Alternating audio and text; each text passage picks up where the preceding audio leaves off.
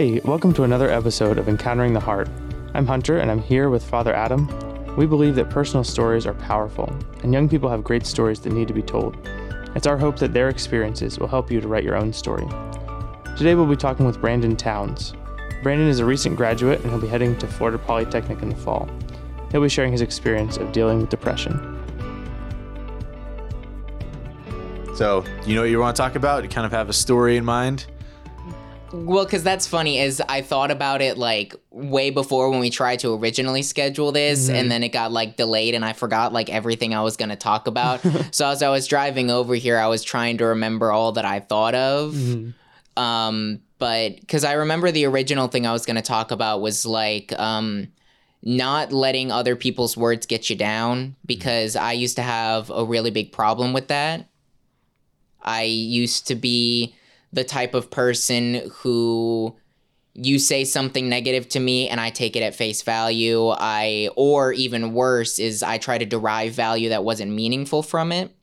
So like the biggest story would be my um there was someone at school who I have a very outgoing and flamboyant personality and a lot of people at my Christian school weren't very open to it. So they all they laughed at me. They called me gay. And it was just like it was something where it's like well i know i'm not but they all think i am. So i had a lot of internal conflict about all these people calling me names. And it started with people that i knew and i kind of like laughed at it at first. And then when it started to spread to people who i didn't know who knew absolutely nothing about me and it spread across the entire school it just it got to me way more than it should have. And one of the most memorable things from that time was it got to the point where the, it was the it was one of the worst days where like everyone who I didn't know was coming up to me and like laughing and all of that and I just I went to my best friend and he basically was wondering like why I was taking it so harshly and this was someone that I trusted and he started getting into it and he started calling me names and it just it got so bad where I got home that night and I laid on the floor and just started crying. I cried for about 4 or 5 like I couldn't sleep. I just cried. And I I took out a pen, I bit it in half and tried to slit my wrists open hmm. with the sharp part of the pen. And it was that night when I was crying on the floor, wishing I was dead, that I realized I was like, why why am I letting other people define who I am? And I prayed that night and I was like, God, why why is this like what are you trying to teach me in this moment? Like what what is the point of getting me to this point? And I realized, and I don't want to get too political, of course, but nowadays there are a lot of people who like to take everything and play the victim. And I realized that what he was trying to teach me, and he was trying to prepare me for that, because if I continued down that path of playing the victim, I could end up in a much worse off spot where I blamed everyone but myself, and then I dig myself into a deeper and deeper hole of depression and all of that. And I'm still one that struggles with depression. I'm not um I try to do my best to to always look on the bright side, to always be as happy as I can, but it's one of those things where that moment taught me that I needed to get better because letting everyone else define who you are doesn't let you become who you are supposed to be, who God planned you to be. Because they're not God. They they don't know what your plan is. They don't know what your hopes and dreams are. They just know what other people are saying about you. And I just it it was very eye-opening. It was an eye-opening experience that I would I would I would never change. And the funniest part about it is is that one kid that got me to that low point where I I was crying on the floor is now my best friend in the world. I that was one of the other things that it taught me was it taught me forgiveness. Because this one person and I actually I talked to him recently about it. I told him for the first time how low he actually got me and he started crying. He was bawling his eyes out because he never knew what he was doing to me. He never knew that that is how it was affecting me. Like he he was so I mean, he hated himself for what he thought he did, like what I almost did. And I just kept telling him I was like we what it taught me was that it it wasn't your fault. It wasn't your fault. You clearly didn't know what you were doing, but I didn't understand that you didn't know what you were doing. I didn't I was too immature to understand that you were just being also immature in a different way. We were both immature in a different sense.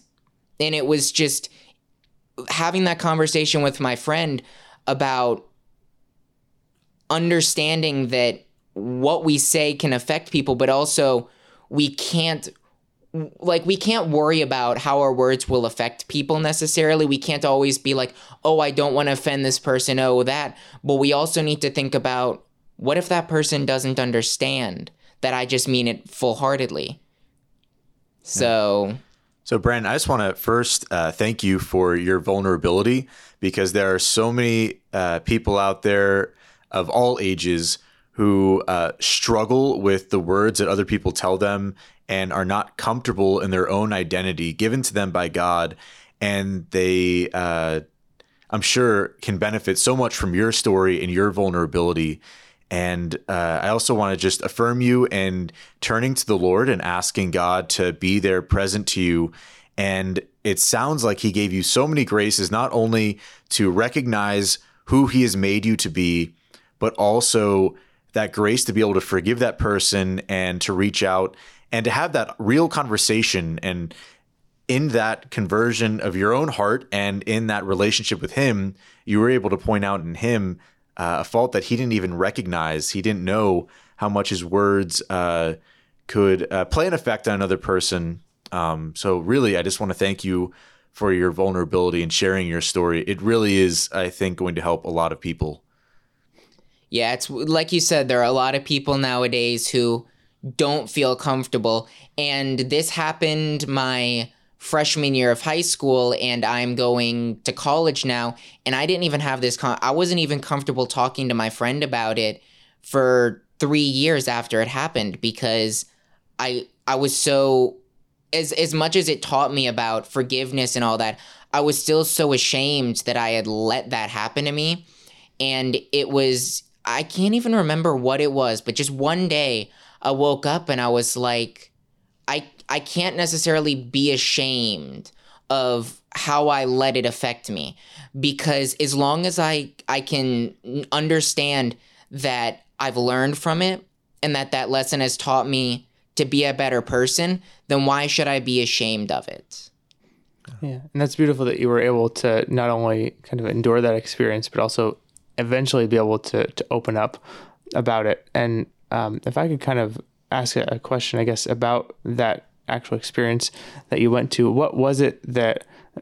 So I guess you said that um, your friends had kind of been speaking these essentially like lies over you, and you'd begun to internalize them and believe them yourself.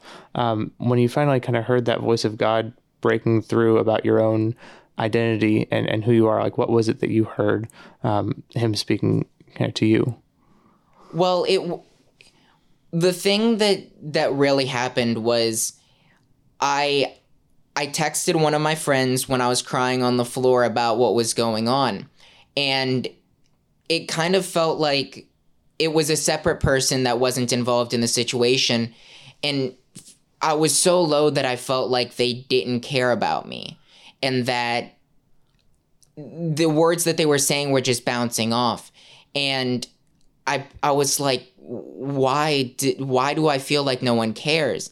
And the next day, my mom approached me and she was like, Brandon, like, are you okay? Like, because I, I hadn't, I was so insecure about this. I hadn't talked about it with my mom at all. And I was like, what do you mean? And she was like, your, your friend's mom called me saying you were trying to kill yourself last night. And that kind of that right there made me realize that there are people who care about me in this world. Hmm. Because while I was so low and I don't even know what she was saying, she could have been telling me to stop. Like I didn't care in that moment. I didn't care what the words she was saying. She was saying, but when I woke up the next day and I found out that she was so concerned about me that she told her mom and her mom called my mom to tell her about was what was going on. I I I couldn't help but thank God that he put this person in my life that cared about me so much that even though I in the moment could care less what she was saying, she was still so persistent and so concerned about what I was doing that she was willing to reach out in so many different ways. Wow, that's beautiful. That, that's beautiful that that you could really, I think, see Christ in in the actions of that friend, right? That you could see her reaching out and caring for you in that way. That that's such a beautiful testimony all around. We were made for a relationship, and it was that relationship that brought you out of that isolation mm. when you recognized that someone else did care for you.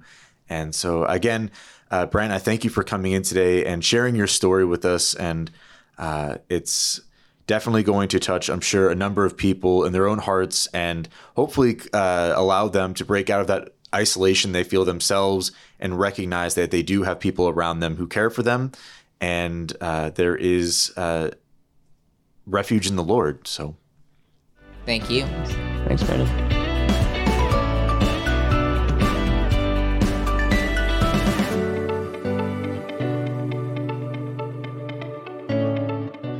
Depression is something that a lot of people suffer from, and it forces us to believe that we live in this world of isolation and darkness.